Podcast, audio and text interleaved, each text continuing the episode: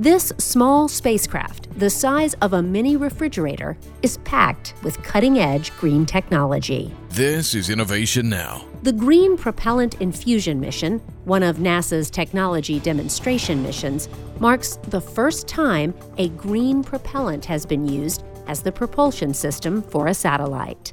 May Allen, Program Chief Engineer, and Ronald Spores, Program Manager, both from Aerojet Rocketdyne, explain some of the benefits of this technology. A green propellant is a propellant that is more environmentally safe and safer for human handling of the propellant. And it doesn't uh, require the suits and everything that many of the propellants used today would require for safety.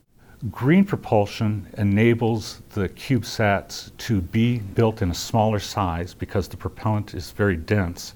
It also has the much better performance. It has basically about a 50% increase in gas mileage. Launched into space aboard a SpaceX rocket, NASA will now begin a year long evaluation of how the satellite performs using the new fuel.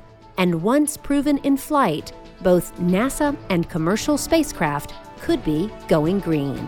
For Innovation Now, I'm Jennifer Pulley. Innovation Now is produced by the National Institute of Aerospace through collaboration with NASA and is distributed by WHRV.